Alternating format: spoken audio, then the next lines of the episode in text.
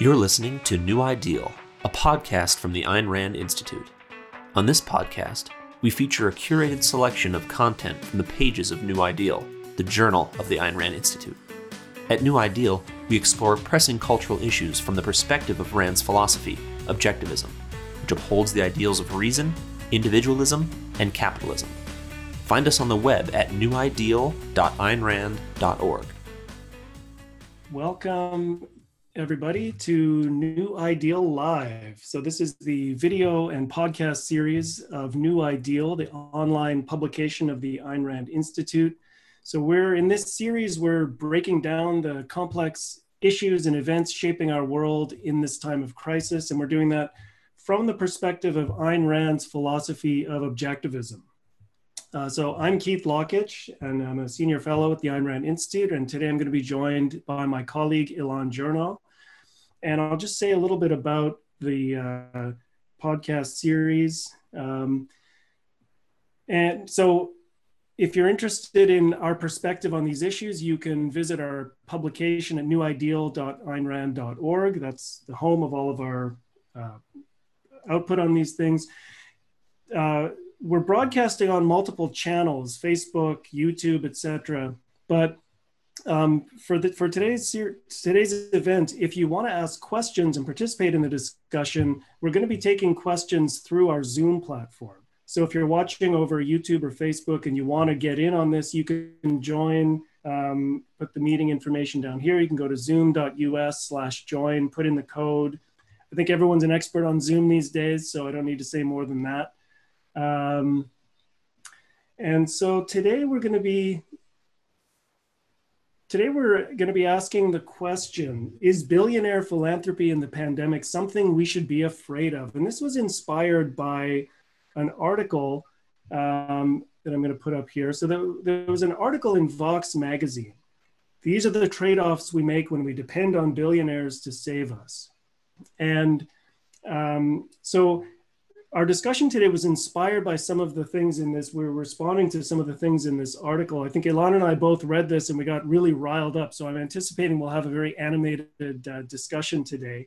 Um, before we get into the Vox piece though, um, uh, Ilan wrote an article for our publication, New Ideal, um, that talks about billionaires as being kind of unsung heroes during this crisis.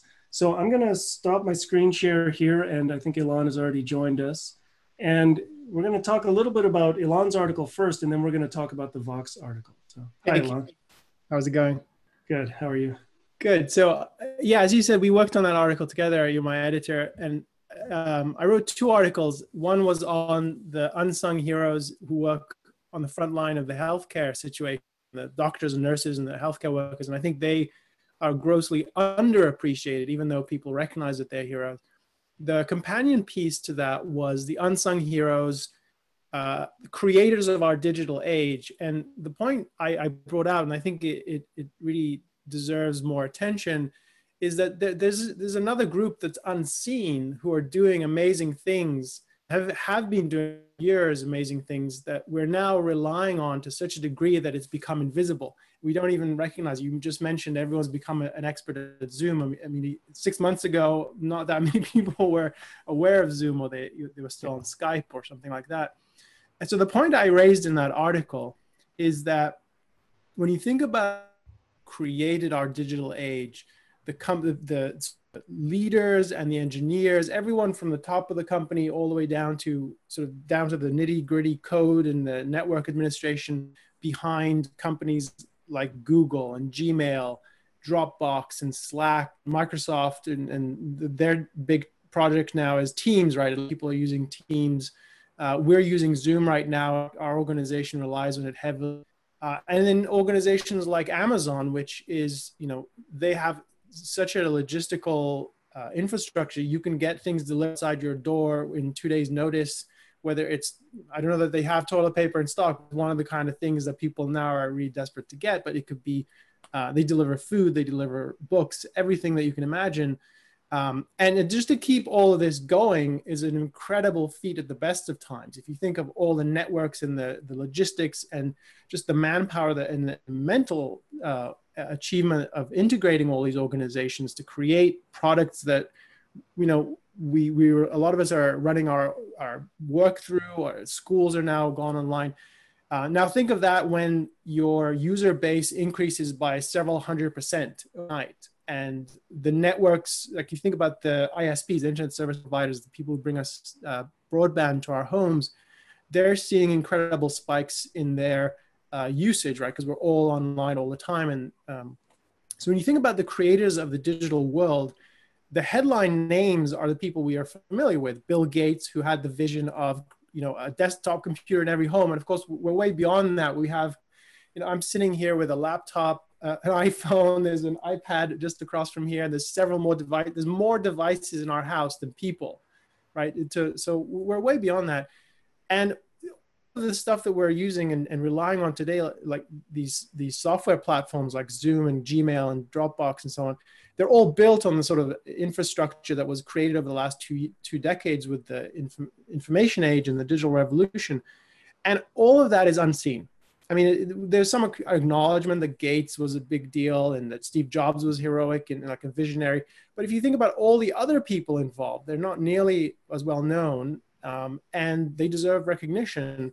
Uh, and, and of course, the other thing that is important to, the, to, to connect it to the article that we're both going to uh, talk about is a lot of them have become incredibly wealthy and they're billionaires. So if you think about the big billionaires, there's uh, Mark Zuckerberg, who's created Facebook, which, I mean, I'm sure people are on Facebook a lot more than ever were. Uh, Zuckerberg, Bezos of Amazon, Bill Gates for, um, for the whole of the Microsoft era. And Uh, so one of the things that they've been doing is they, they've sort of their career, but the, the connection to the article is that it, it's also true that in addition to being what I regard as heroic producers, creators of new value that has enriched human life, um, in addition to doing that, they also are, some of them are interested to varying degrees in philanthropy. And to give you three examples, so the Gates Foundation, which is Bill Gates's big uh, sort of second career, if you will, Um, he's promised to open up uh, to support manufacturing of the most promising vaccines to see which one takes us to the finish line for mm-hmm. the coronavirus. And Mark Zuckerberg, who's already spent millions on philanthropy and has promised to give a lot away uh, uh, when he dies, um, he's given away already twenty-five million dollars to uh, research. Jeff Bezos, who's not well, all that known for philanthropy, in fact, he, he was sort of he's said things about philanthropy like, I don't think this is the best use of my time. He's given away one hundred million dollars to food banks. Now, my point is not to say, yes, I want them to do more philanthropy. I think what's really interesting, or even that I think philanthropy is a good or bad thing, it really depends on the circumstances and the person and, and their reasons and motivations. But the article that you, uh, you mentioned from uh, Vox is stunning because number one, it, it ignore, which is not surprising, it ignores that whole point I raised at the beginning about how much of an achievement these people have uh, attained in their lives, in their business careers. But then it looks at their philanthropy and it says, wait a minute, there's a problem here. We're relying on their philanthropy too much. There's all kinds of bad things going on here. And so this is now, let me, yeah. Yeah, let, let me jump in here because I, because I uh, so what I appreciated about your article is the fact, so It's what it points out is the fact that we take all of this for granted. We get so accustomed to using these platforms, you know, once we get all familiar with them and they become part of our daily routine, we forget the amount of work and innovation and genius that it took to create all this. We take it for granted and then we come to view it almost as an entitlement. And at the same time, in our culture, layered on top of the fact that we take these people for granted, is the fact that there's this huge upswelling of, you could only call it hate speech against this class of people. You know, there's this abolish billionaires campaign with politicians saying that no, you know, that it's immoral for somebody to have earned a billion dollars. You know, so so you have this undercurrent in our culture. Not only do we take their achievements for granted, but we have this brewing, seething scapegoating and hatred of these people. And then into that context steps this article from Vox magazine. So I, I, I wanted to say a little bit about that too. So yeah, so what the, what the article does is it recounts some of the acts of philanthropy that we're seeing at this time, which you summarized. And, and it suggests, I'm just gonna actually I'm just going to put this back up in case people have just joined us. I'm going to quickly uh, share that screen again. So this is the article that we're talking about. It's an article in Vox magazine about billionaire philanthropy during this crisis. Um, and it suggests right at the outset, so it talks about the fact that all these people are do, engaging in this kind of philanthropy, and it says, says there's something deeply frightening about relying on billionaires to save us during this crisis. And what's interesting, the article notes how uh, sort of how problematic the governmental response has been. And this is something that we've, you know, uh, A R I speakers and intellectuals have talked about this in other webinars. We're not going to talk about the uh, about all the problems that have happened in our government response to this crisis. But, you know, the fact is that that it's created a situation where private individuals are really are, are, are feel the need to step up and help out because the government response has been so ineffective. And, and this article, I'll stop the screen share now. So this article is trying to find something nefarious and scary about the fact that all these billionaires are, are stepping up and helping out in this context. And uh, yeah, did you want to say something? I just want to say, I, I think it would be worth just kind of breaking out, because there's a lot in this article, and we'll put a link to it in the show notes uh, for people to go read it. And if, but, so Keith's going to summarize some of the argument in the piece, which I think is helpful. But I mean, for me, for me, the, the there are two headline points that are we have to, I think, that really leapt out at me. One is a political kind of perspective on the role of uh, um, the sort of the power question. Like, the, there's a whole assumption about the, these billionaire philanthropists having outsized power, and there's all kinds of dimensions that are brought up. And then there's a, a sort of a related point about sort of the moral perspective on this whole thing, which comes out in the piece, which I, so to me, well, the way, part of what integrates these two, and as we'll see as we break down this article, is this is a, a, a good illustration, another illustration of how philosophy is everywhere and bad philosophic ideas are just incredibly distorted. And part of what I think is valuable in Ayn Rand's perspective, which is what we bring as a framework to this, is it helps you see through, through some of these errors and misconceptions. It helps you actually appreciate real values in the world that go unappreciated. So maybe we could start with just giving people a summary of sort of the, the key points in the argument. Yeah, so so uh, for people who haven't had a chance to read the article, you know, basically we, we've kind of touched on what the basic idea is, that um, the, the, the, they're making the case that in some way we should be, we should be wary of or frightened of billionaires giving so much during this time of crisis. And what is it that's supposed to be frightening about this? Well, it's the idea that in the long term, this is going to, you know, entrench their power, right? So the idea is these billionaires already have too much power and influence in society. And if we end up having to rely on their philanthropy at this time, you know, partly because the, the government response has been problematic, is that just going to increase their power even more? And so what the article does, now I think it's an important question. I mean, I think one of the most important questions that we're going to talk about soon is, what exactly is the nature of the power that, you know, these, these billionaires, these individuals have? So that we'll come back to, flag that, because that's the most important thing we're going to talk about in just a minute. What the article does is it suggests, it sort of, it tries to break this down, and it suggests that there are sort of four kinds of power.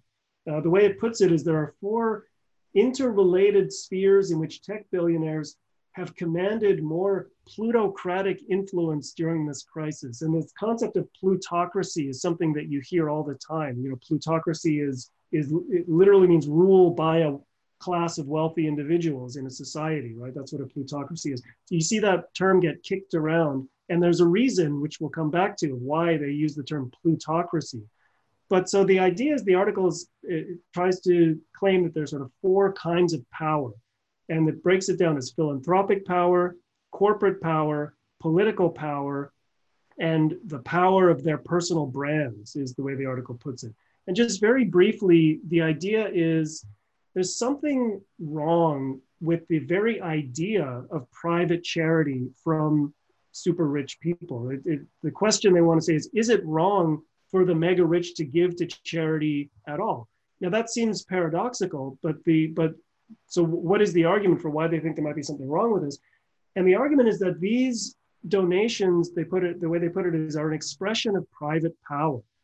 You know, and in, in, in my own words, the, the problem here is that they get to decide whether to give, how much to give, which causes to give to. It's sort of, it's voluntary on their part. And the, the way the article views this is that it's, it's unaccountable, untransparent, undemocratic influence that they have over us. And the way they put it is sort of, who elected Bill Gates to be the guy who's trying to manufacture vaccines? And, you know, when Jeff Bezos gives one hundred million dollars to, to food banks, who decided that these are the best uses of America's resources? That's a quote from the article, right? Um, so, so there's something, you know, wrong and suspicious in the, the kind of philanthropic power that these people command, is what the article's arguing. And then they talk about, the article talks about corporate power and the concern that by engaging in all this charitable giving, it's a form of whitewashing, you know, to deflect attention from their alleged misdeeds as corporations, you know, so they, they call it charity washing. So how can we complain, you know, so we're, so the idea is that we're supposed to complain about Amazon's business practices and all these, we're supposed to regard them as evil corporations, but how can you do that when Bill Gates is so generous, you know? That, that, that's the idea that there's, that they're, uh, they say this is the reason why we should be concerned about that. Um, now they talk about political power, and there I think there is a concern about the issue of cronyism. We can flag that for discussion also. And then, but then, the, and then this issue of the power of their personal brands. Basically, it's their influence as thought leaders. When, you know, when Bill Gates gets up on a stage to say something, we listen to him, uh, and and they, they're saying, why should they have so much influence? You know, why should we listen to Bill Gates or Jeff Bezos just because they happen to have made billions and billions of dollars? So this is, these are the, this is, these are the kinds of things that the article is discussing. Now, there's so much that's uh, to unpack in in what I just summarized. Um, so I think we should start doing that. But I think the the first issue that we should take up, Ilan, is the the whole issue of power. What do we mean when we say the billionaires have power? And there's a distinction that Ayn Rand makes, which I think is absolutely critical uh, in this context. And it's a distinction between economic power and political power. So do you want to jump in and, and uh, sure. yeah. I, I believe for people who are interested in her view, I think it, it, the, the place to look is in the essay, uh, Big Business, um, America's Persecuted Minority, Uh, where this is discussed. And it's a theme that comes up in other writings. So part of what she's saying, that the way people discuss and think about these issues is really uh, clouded by um, the putting together of two very different things as if they're the same thing. And so the two different things are, you're in a business and you create value. So you're, you're, you're, you have a bakery and you sell bread that people want and they line up to buy it every morning because it's so good, and they can choose to buy it or not choose to buy it. And they can go to a competitor, and, you know, you have to just rely on providing the best you can and having people recognize it. And the only way in which you can think of that as power, it's you're trading with people voluntarily, right? That's, and, and that's the only sense in which you have economic power. It's you and, and your customers agree to mutually exchange for it. And this is true of a bakery, it's true. If you're a doctor, it's true. If you're a lawyer, it's true. Whatever product or service you're offering, the only power, and even it's true, whatever scale of business you have, whether you're Amazon, whether you're Google, it, it's only so long as people find your product valuable that you have any kind of relationship with them. That's, and, they, yeah. Yeah, just to, just to jump in there. So the fact, I think the point that we brought up at the very beginning, the fact that we take these platforms and these technologies for granted, and we come to have almost an entitlement mentality about it, like Facebook, everybody everybody uh, has a view of how should, Facebook should be operating. They, they forget that we don't have to be on, nobody's holding a gun to our head and forcing us to be on Facebook, but we come to have an entitlement mentality about it so that we don't recognize the fundamentally voluntary nature of our participation in that platform. Yeah, and so that's one kind of power, and that's what she calls economic power. And I think you can see that, and there's lots of evidence for, for how it's essentially voluntary. Now, what, what that stands in, in contrast to, fundamental contrast to what is a, a, a very different kind of power, which is the power of coercion, which is held, that's the role of government. It has the monopoly on the use of force in a given area, And the reason it has that, the reason we think in a proper society, the reason it has that is it has to enforce laws to protect our rights. And, and that's, there's a need for objectivity in that. And there's a need for, so government, a proper government is a necessary good. And it has, and it alone has the legitimate use of coercion. And it's only against people who, who violate rights. Now, what happens when you take those two very different conceptions and you mash them together and you don't distinguish the two, you end up thinking that because Amazon is so big and so economically dominant in, in so many different markets, its power is like the government's power, and that it's in effect, well, I couldn't, you know, Amazon forced me to do this. So Amazon is in this position that's in, in, in people's minds interchangeable with the kind of power that government bureaucrats have, where they can they can impound property, they can take you your, your freedom away. They can regulate you in ways that you don't, you know, you can vastly curtail your ability to function. That's not what corporations can do. They don't have that power on a proper free. And it's bad that government has powers to regulate. That's not a part of a proper system. But you, what happens when people don't distinguish between those two, and it's it's a chronic problem. It's not just something that happened sixty, fifty years ago. It, it's it happens and it's it, it's shot through this article. Yeah, I find I find this distinction from Ayn Rand to be so enlightening. It's all over the place, and it's and it almost so this this this failing to make the distinction between the power of voluntary production and trade, which is the economic power that business uh, businesses and business and individuals in business have, versus you know the the coercive power of wielding physical force, which is the government's job, and, and it's and it's it is solely a form of political power. You see this everywhere, and, and it's interesting, once you have this distinction and you recognize that, that it's a mistake to run these things together, it's interesting to read articles, you know, these articles that go attacking billionaires, like this one or other ones, and to see all the ways in which when they talk about companies and the influence that they, they exert and that sort of thing, It's, you, you start to notice how they almost deliberately use the language of coercion, you know, in contexts where the businesses don't actually have the power of coercion. So they want to make it seem like, like Uber is forcing its drivers to accept certain terms. Nobody has to drive for Uber. People, you know, do it voluntarily. It's a, it's a contractual arrangement. Or we're being forced to use Facebook in a certain way, or, or, you know, we're being somehow being forced to do things when we buy things from Amazon. Nobody has to do this. It's a voluntary arrangement. And what and the influence that they command is purely a result of the fact that we have all chosen to do this voluntarily because we value the services and the products that they offer us so highly.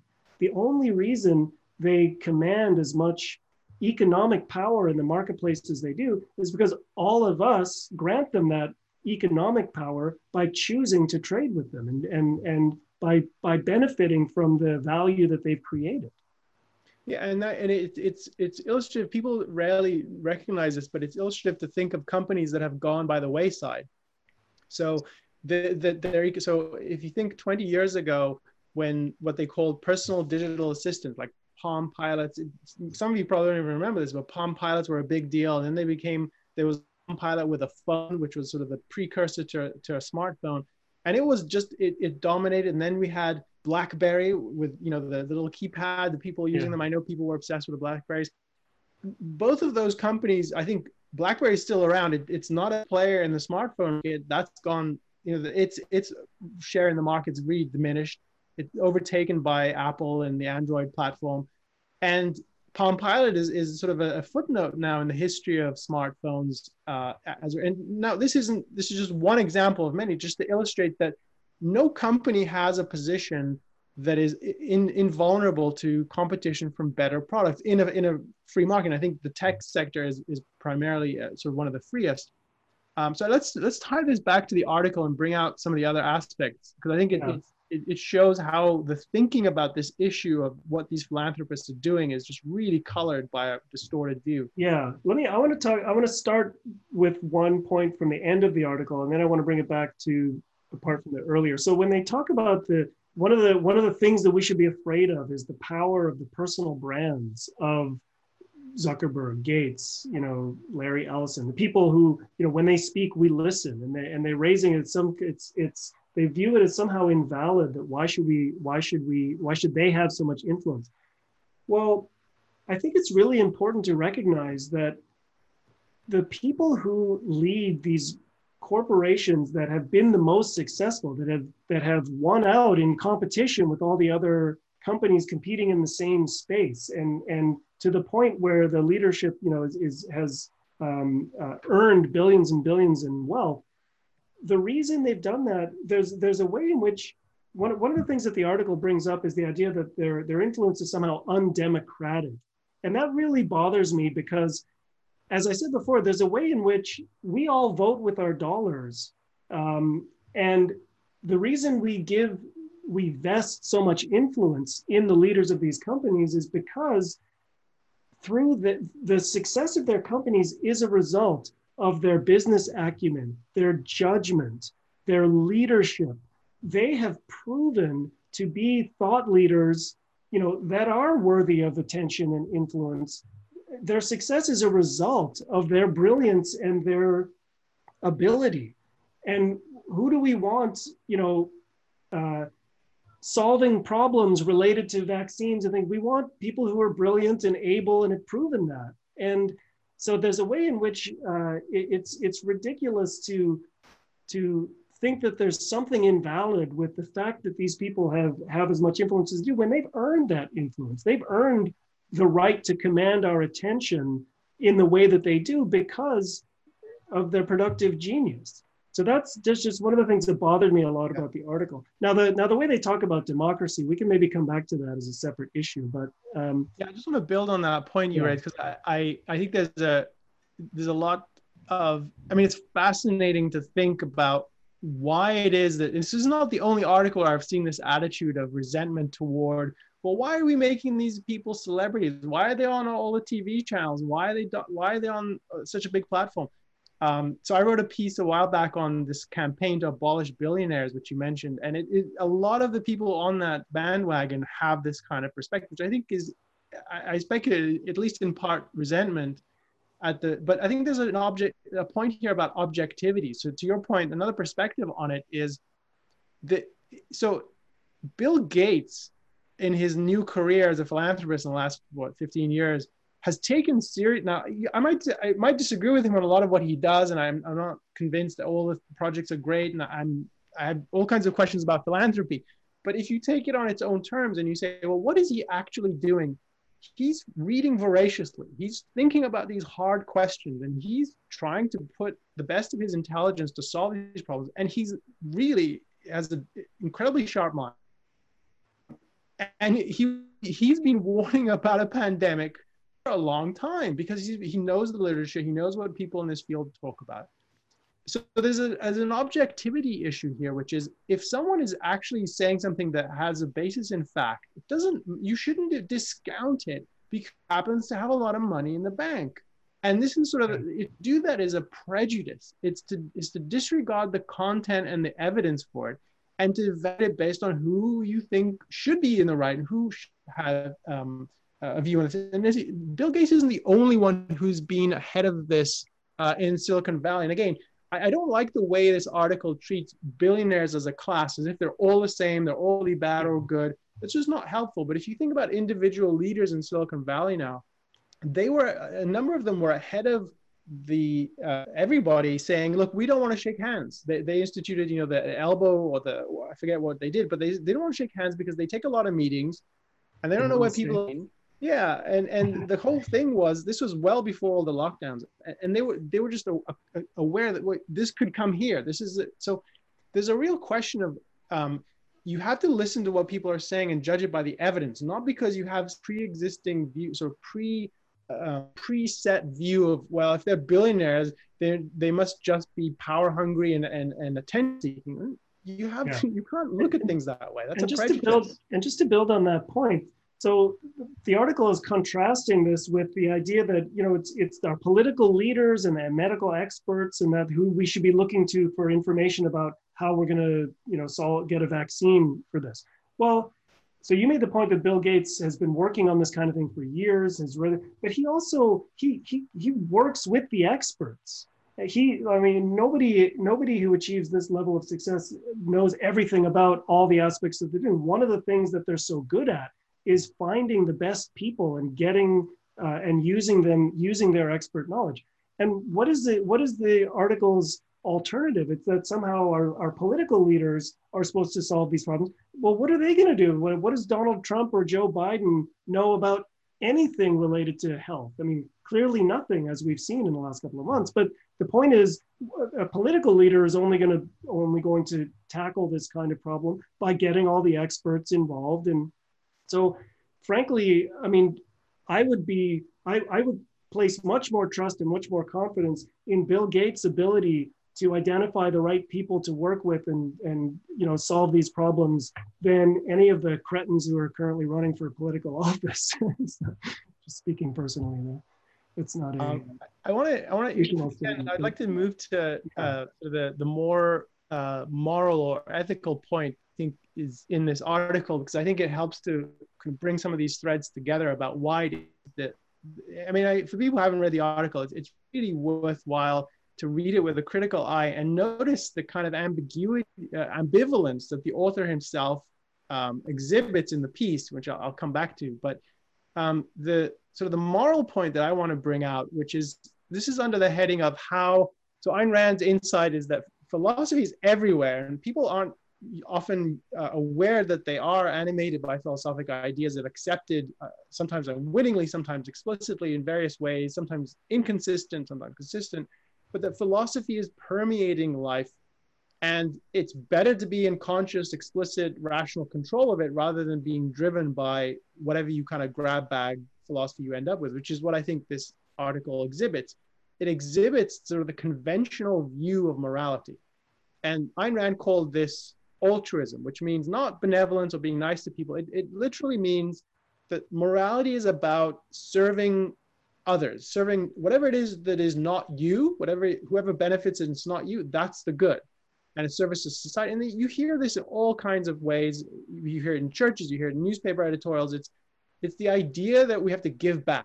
And and you can, and even these billionaires, not even, but the, these tech billionaires who've become philanthropists, I think they themselves are operating on this premise too. And I think Bill Gates is, a, is sort of the case in point. Mm-hmm. Now, the way this issue comes up in the article is fascinating because so not only is it that the philanthropists, I think, are trying to live up to this ideal, the author of the article is evaluating them implicitly by this ideal. And what happens in the piece is that you, you, you come to appreciate a point, which is also a, sort of a distinctive point from Ayn Rand, which is that this ideal is unrealizable. It's, it's irrational and it's incredibly destructive. Now she has a, a whole, so this, that's just a sort of a glimpse of her critique of this idea, but I want to illustrate it in the, in the context of this article. So the premise of the article is, These, these super wealthy people are giving money to philanthropic enterprises and we're relying on them in the, in the pandemic because they're helping out with all these sort of charitable uh, endeavors. And whoa, wait a minute, there's a problem here. And Keith itemized some of the ways in which they see that as a problem. But notice how the, this aspect of the moral evaluation of them comes out in the article. So the author of the article runs through what some of these people have done, uh, some of these super wealthy people have done. Now, at the best of times, these business leaders are not admired, and I think they should be for their achievements in their business realm. But at the best of times, because of the perm, so the way altruistic, the, the premise of altruism has permeated society, people look at them and think, well, there's nothing moral there, and maybe amoral or immoral, but it's not obviously good. And it's only to the extent to which they become philanthropists that they get some kind of moral credit for what they do. And that's, I think, a part of the tragedy of the Bill Gates so story of him becoming a philanthropist. Now, notice what happens in this article. So we hear about um, Gates's efforts with uh, vaccines and his um, uh, uh, sort of bigger picture goals. We hear about Bezos giving money to a food kitchen. We hear about uh, uh, Mark Zuckerberg giving money to research. Now, they give that money and then we have, so the first question is, well, they must have some ulterior purpose. They must be trying to get dominance over us. They're right. Going to increase their to, power. Yeah, increase their yeah. power and a charity wash, right? They, they're trying to, so And I can't speak for the motivations of these philanthropists, and I'm not here to defend them, but I just want to I highlight the way in which, as soon as they try to live up to this standard of giving back, they're instantly suspect as, well, they've, they're obviously trying to cover something up, or they're trying to position themselves to become authoritarians. And there's no evidence in the piece to, to defend this. It's not based on evidence. And in fact, there's even quotes from people who know these individuals personally who say, no, no, this is all completely heartfelt. And I, I can believe that. So if they give money, there's an ulterior purpose. If they give money, it, it's not good enough because, well, Zuckerberg only gave twenty-five million. Look at his net worth. That's not even close to ten percent or even twenty percent. Why isn't he giving more? And Bezos only gave one hundred million, only one hundred million. And look how many billions he has. So, that, so if you give, you have an ulterior purpose. You're not giving enough. And if you If you don't give, it's a problem. So Sergey Brin and Larry Page, who started Google, are M I A, missing in action. So what they have against them is they didn't try to, to they're not giving anything. So what happens is that you do, you if you give back according to this conventional moral principle, you're suspect. You're, if you give back too little, you're, you're, it's a problem. And if you don't give, it's a problem. So there's no way to win. Like there's no way to live up to this. And, and I think that part, and another aspect of this, which also is, is, is comes out of Ayn Rand's understanding of altruism and the way it operates in our culture. And then on top of all, everything that you just said, the article casts suspicion on the idea that should they, that part, that it's even, that it's wrong for them to do it because it's, it's an expression of private power. And the idea here is, uh, you know, altruistic giving isn't something you should choose to do because out of some personal motivation. It's a duty, and you need to do it whether you want to or not. And if you and if you're not going to do it, or you're not going to do it the way our quote democratically elected leaders think you should do it, then damn it, you should be forced to do it. I mean, the, what the article proposes as the solution to this horrible phenomenon of all this wealth being bestowed on all of us by, by these geniuses is that we, instead of sort of allowing them to engage in charitable giving, they should just be taxed more.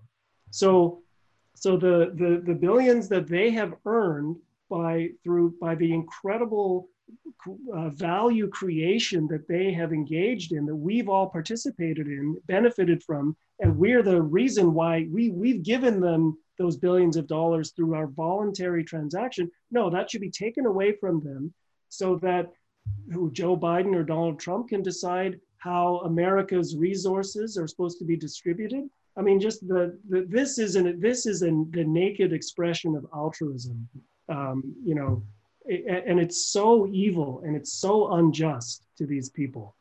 Um, yeah, I think so. To me, Uh, I, I, I agree with that. I think that what I would want people to reflect on is it's so, you know, we're at the Institute, we're often writing about the reality of what conventional moral ideas is and to contrast them with a rational perspective, which is Ayn Rand's view. And, and often when I, when I do talks and so on, people have a lot of questions about this because it's hard to question the, the kind of conventional moral view because it's, it's so dominant. I mean, if there is a monopoly, there's a monopoly in, in the field of ethics and it, it, it's owned and controlled by this view of altruism. So it's a challenging thing to, to push back on. But I, I would ask people listening and watching is to reflect on this and think about what kind of, and this is, what kind of moral principle is it that tells you if you live up to it and give back to society, you're bad. And if you give too little, you're bad. And if you give a lot, you're even worse because there has to be some, some sort of personal angle. You're, you're some kind of schemer in it. So you're damned if you do and damned if you do, don't, right?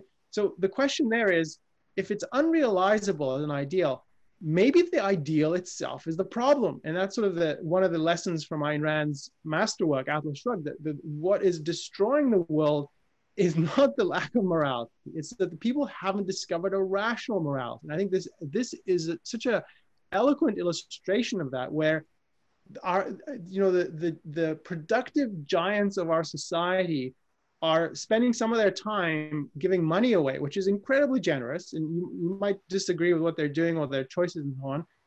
But they're choosing to do that. It's their money. They get to decide. And what they're getting is they're downed in every direction. So there's, yeah. this is a case where you have to question the principle.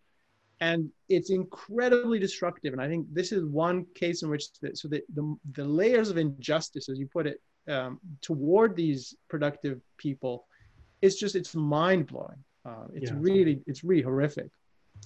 So I think we've been going for about forty minutes here. I think why don't we, I'm just gonna do a quick two sentence summary of what we've just discussed. And then I'd like to, uh, we would like to turn to Q and A for a little bit. So, I mean, the couple takeaways, I think for people, if you read this article, um, but keep in mind this distinction that Ayn Rand makes between economic power and political power. And again, if you wanna, if you want her full discuss discussion of this, this, this distinction, um, check out her talk or her article, America's Persecuted Minority, Big Business. There's a talk version that's available on our Ayn Rand University app or at campus dot ayn rand dot org, or you can find the article as well.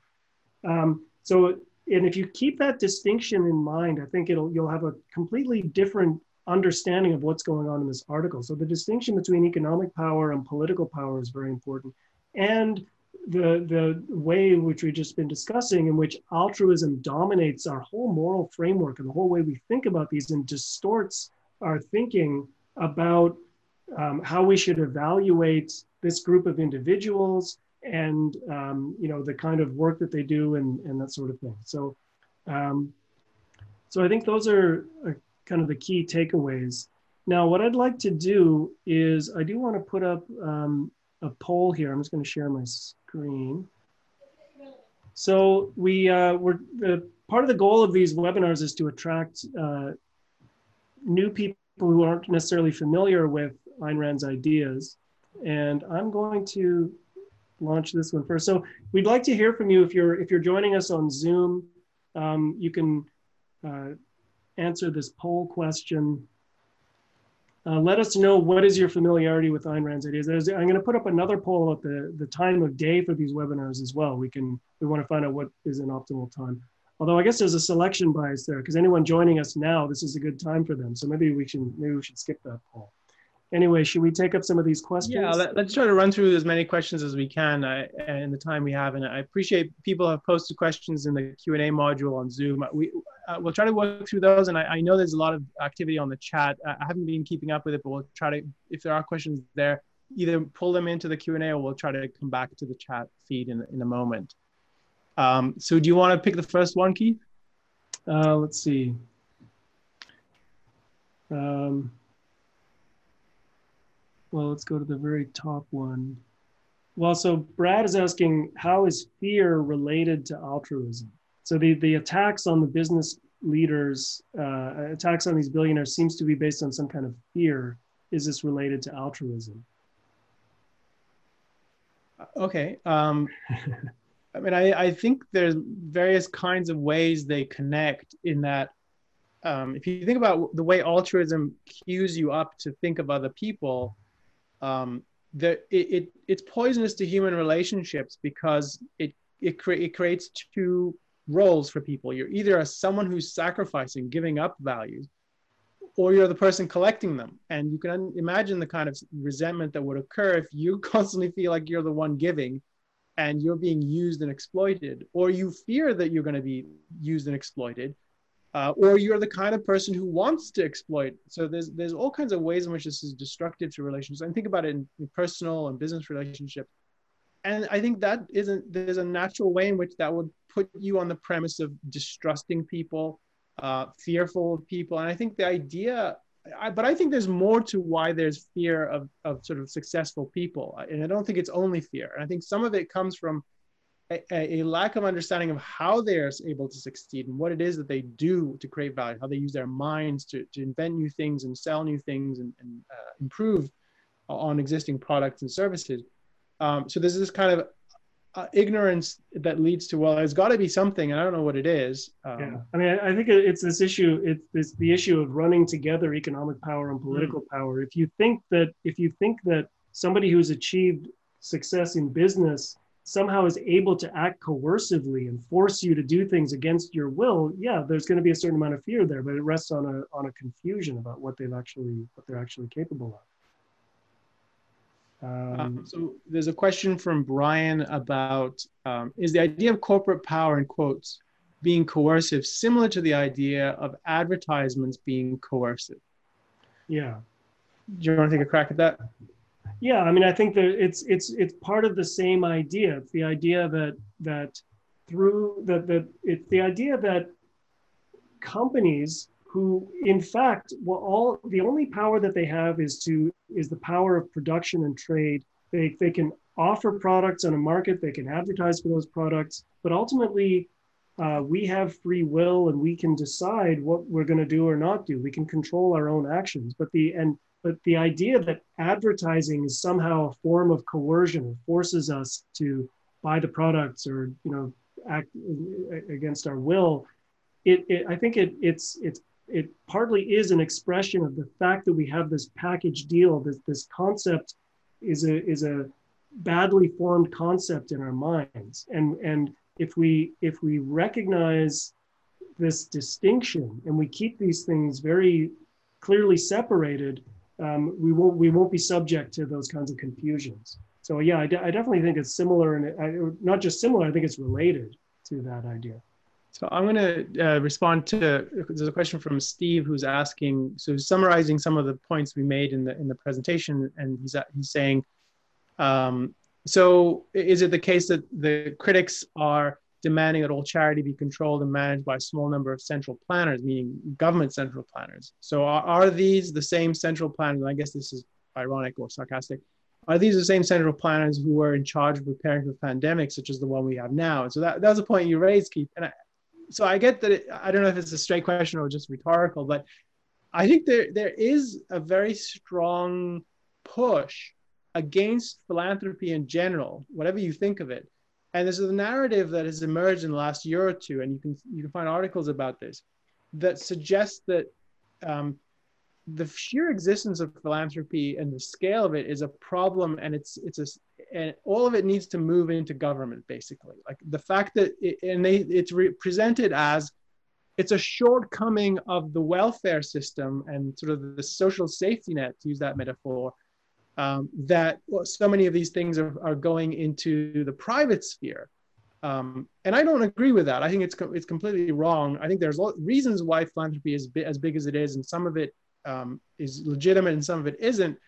But I, I think the, the whole premise of that criticism comes from the, the view that government and its welfare system needs to be much bigger. And I think that that's, I, I don't agree with that at all. And you connected it, uh, Steve, to the, this idea that, well, our government has been falling down on the job, we're, we're unprepared, and, and, and that comes up in the article we've been discussing too.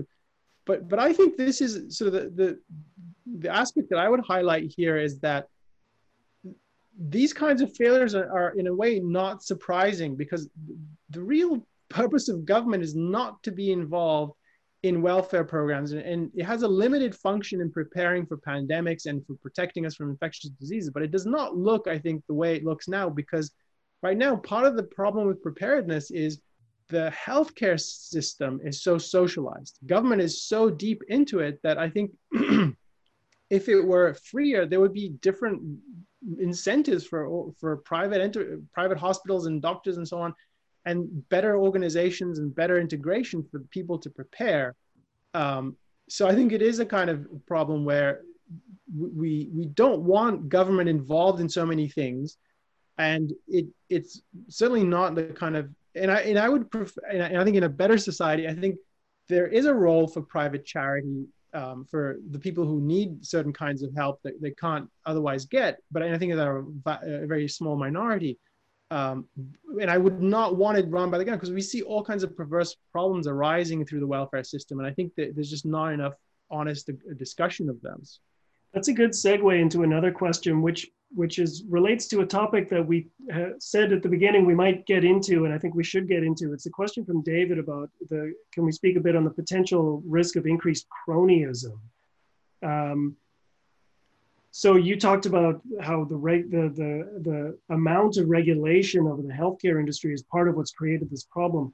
So I, I think the one concern that people raise when they talk about, you know, the power that billionaires have is is uh, that, that I think is legitimate, is the, the issue of cronyism. But the the problem is is so so the issue is, do wealthy individuals have too much power in our political system because they can lobby, they can influence politicians, they can get votes in their favor? Now, the but but I mean, what I what I would say about that, and and uh, you know, if you look um, at New Ideal and other things that A R I has done, there's a lot about the issue of cronyism and what's really behind it. But we we put a lot we put all the blame on the on business leaders and business individuals and wealthy people as though they are the source of the problem. But the problem with cronyism is not that fundamentally that wealthy people have outsized influence over the political system. The problem is that the government, if, if the government is not engaging in the kinds of activities that it should be engaging in, that's what creates the opportunity for this kind of influence to distort the proper functions of government. So if the, so If the government has the power to restrict trade and to control, you know, to, to grant subsidies and favors to one corporation at the expense of another, what ends up happening is it creates this whole system of pressure group warfare, uh, where people find themselves that in a, in a in the position of having to compete in this space just in order not to be victimized by other people competing in this space. So the problem of cronyism is the problem is, is the, the corruption there starts with the fact that government has powers that it shouldn't have in the first place. Yeah, our former colleague, uh, Steve Simpson, who who's now with another organization, he, he I think he put it once, the problem isn't money in politics. The problem is politics in everyone's life. In the sense the government is doing things way beyond the scope of its proper function. And that creates all sorts of uh, Um, opportunities for people to influence government in bad ways. But I, I would I would just add one other aspect to what you said, which I agree with, Keith, which is um, the there's a there's a real concern I have with um, thinking about billionaires and wealthy people as a class, and thinking of it in this, because this happens in the whole debate about cronyism and, and sort of money in politics, and it's it's as if it's obvious what they're their money. And it's obvious that all their political uh, orientations are going to be the same. And you can't think of people as classes like that, as if they're just like, they're all the same, they're all going to vote. And so it's obviously a bad thing if they're going to try to influence politics. Um, and I, I think the, um, the, the, that kind of collectivizing of the, of a group is not helpful in terms of thinking about their views. And I mean, for people who are interested in Ayn Rand's view about the this so-called issue of cronyism, I mean, it's all over Atlas Shrugged. I mean, and it's a very profound analysis of Atlas Shrugged. And what she, one of the things that leaps out at you with once you get into the story, I mean, it, it's a story, right? So it, it has philosophic dramatization. It's not um, th- that's not the main reason to read it. It's, it's a, but when you read it, what leaps out at you is her analysis of the, sort of the, the kind of business people who are drawn into this sphere when government goes beyond its power and is able to, to, in, to sort of sell influence. And she distinguishes between the productive business leaders who actually create value on their own merits, and they don't want any favors, they don't want any handouts. And then the people who are in business, but really what they want is handouts and favors and subsidies. So these are the kind of the cronies, the the looters, as she calls them, and the producers. And it's a very important distinction. It's, it's I think it's it's helpful for thinking through, uh, and it's hard to apply it in today's world because it's so confused, but it's it's an important distinction morally in the sense that the the motivations are vastly different. And don't and and, and don't think that everyone who, because, to your point, Keith, just because a company is spending money on lobbying doesn't mean that they're trying to get something they Uh, sort of undeserved. It might just be self-protection. There is that phenomenon too. Um, so we live in a in a in a polluted sort of intellectual space where it's hard to distinguish those, but those are real distinctions. Yeah, and and the irony is that the politicians, because they're viewed as public servants, they get a they get a moral free pass on this issue. But the reality is they are the ones who are seeking the political power to control all of our lives. They're the ones who are really the ones who are aiming to wield this kind of coercive power. Um, and yet we view that it, that we, we, we are in our culture, we, we look at wealthy, the wealthy people are the ones who are corrupting the politicians. Uh, when in reality, I mean, the politicians are corrupt to begin with. Um, so. Yeah, so a, a final thing, I think um, it would be worth putting up, if you can put your, um, with the article, we got a question about where to find the article. So this is a Vox article under their Recode um, pro department or platform, I'm not sure how they think of it. And the, the title is, these are the trade-offs where uh, we make when we depend on billionaires to save us. And uh, we'll put it also in a link. We'll have a uh, show notes about this episode of the podcast web series.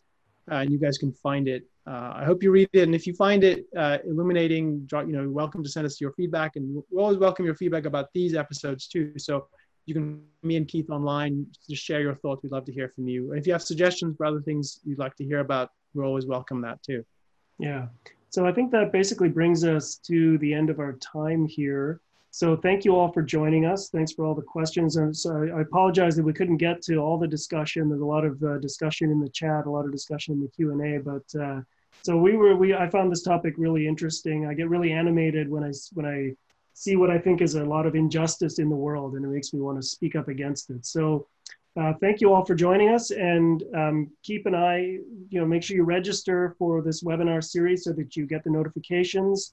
And uh, we will see you next time. Thanks, everybody. You've been listening to New Ideal, a podcast from the Ayn Rand Institute. If you like what you hear, leave us a review, share with a friend, and subscribe to our other podcasts. This podcast was made possible by donors to the Ayn Rand Institute. Help support this podcast by becoming an A R I member. Go to ayn rand dot org forward slash membership.